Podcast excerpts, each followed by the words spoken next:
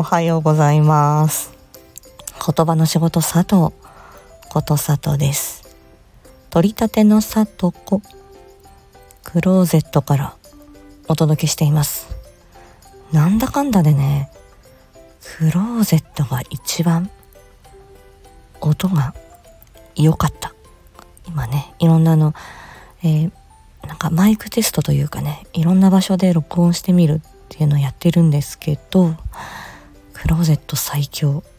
ですよね。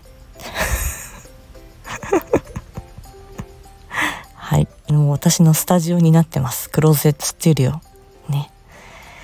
今日は今夜は塩里声劇実験室が塩さんのところでございます。先月、ちょっと延期になっていたので、私もちょっとまだざっくりとしか台本を読めてないですが、はい、得意の勢いではい、お芝居やってみようと思います。ちょっと癖強台本で、なかなかにまた新たな自分が出せるんじゃないのかなって思っていますよ。多分ね、あっという間に2月も終わるんだと思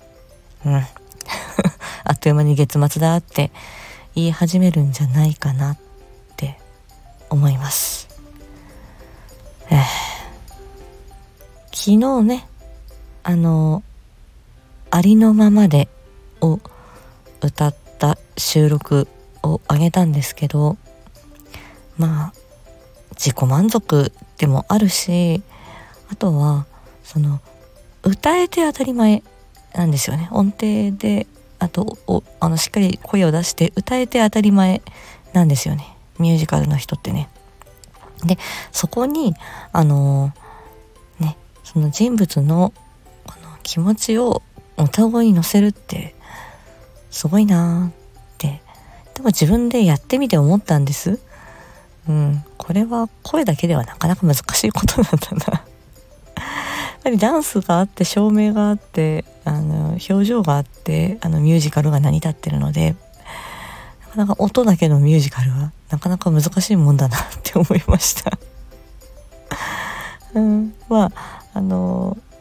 これからも多分やりたいこと、歌いたいもの、演じたいもの、お話ししたいことを喋っていくんだろうなって思うので、その右往左往している姿をね、皆さん見守っていただければと思います。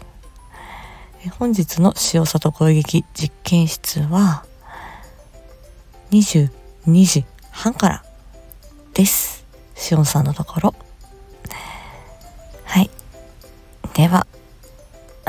皆さん、今日も一日元気に過ごしましょう。またね。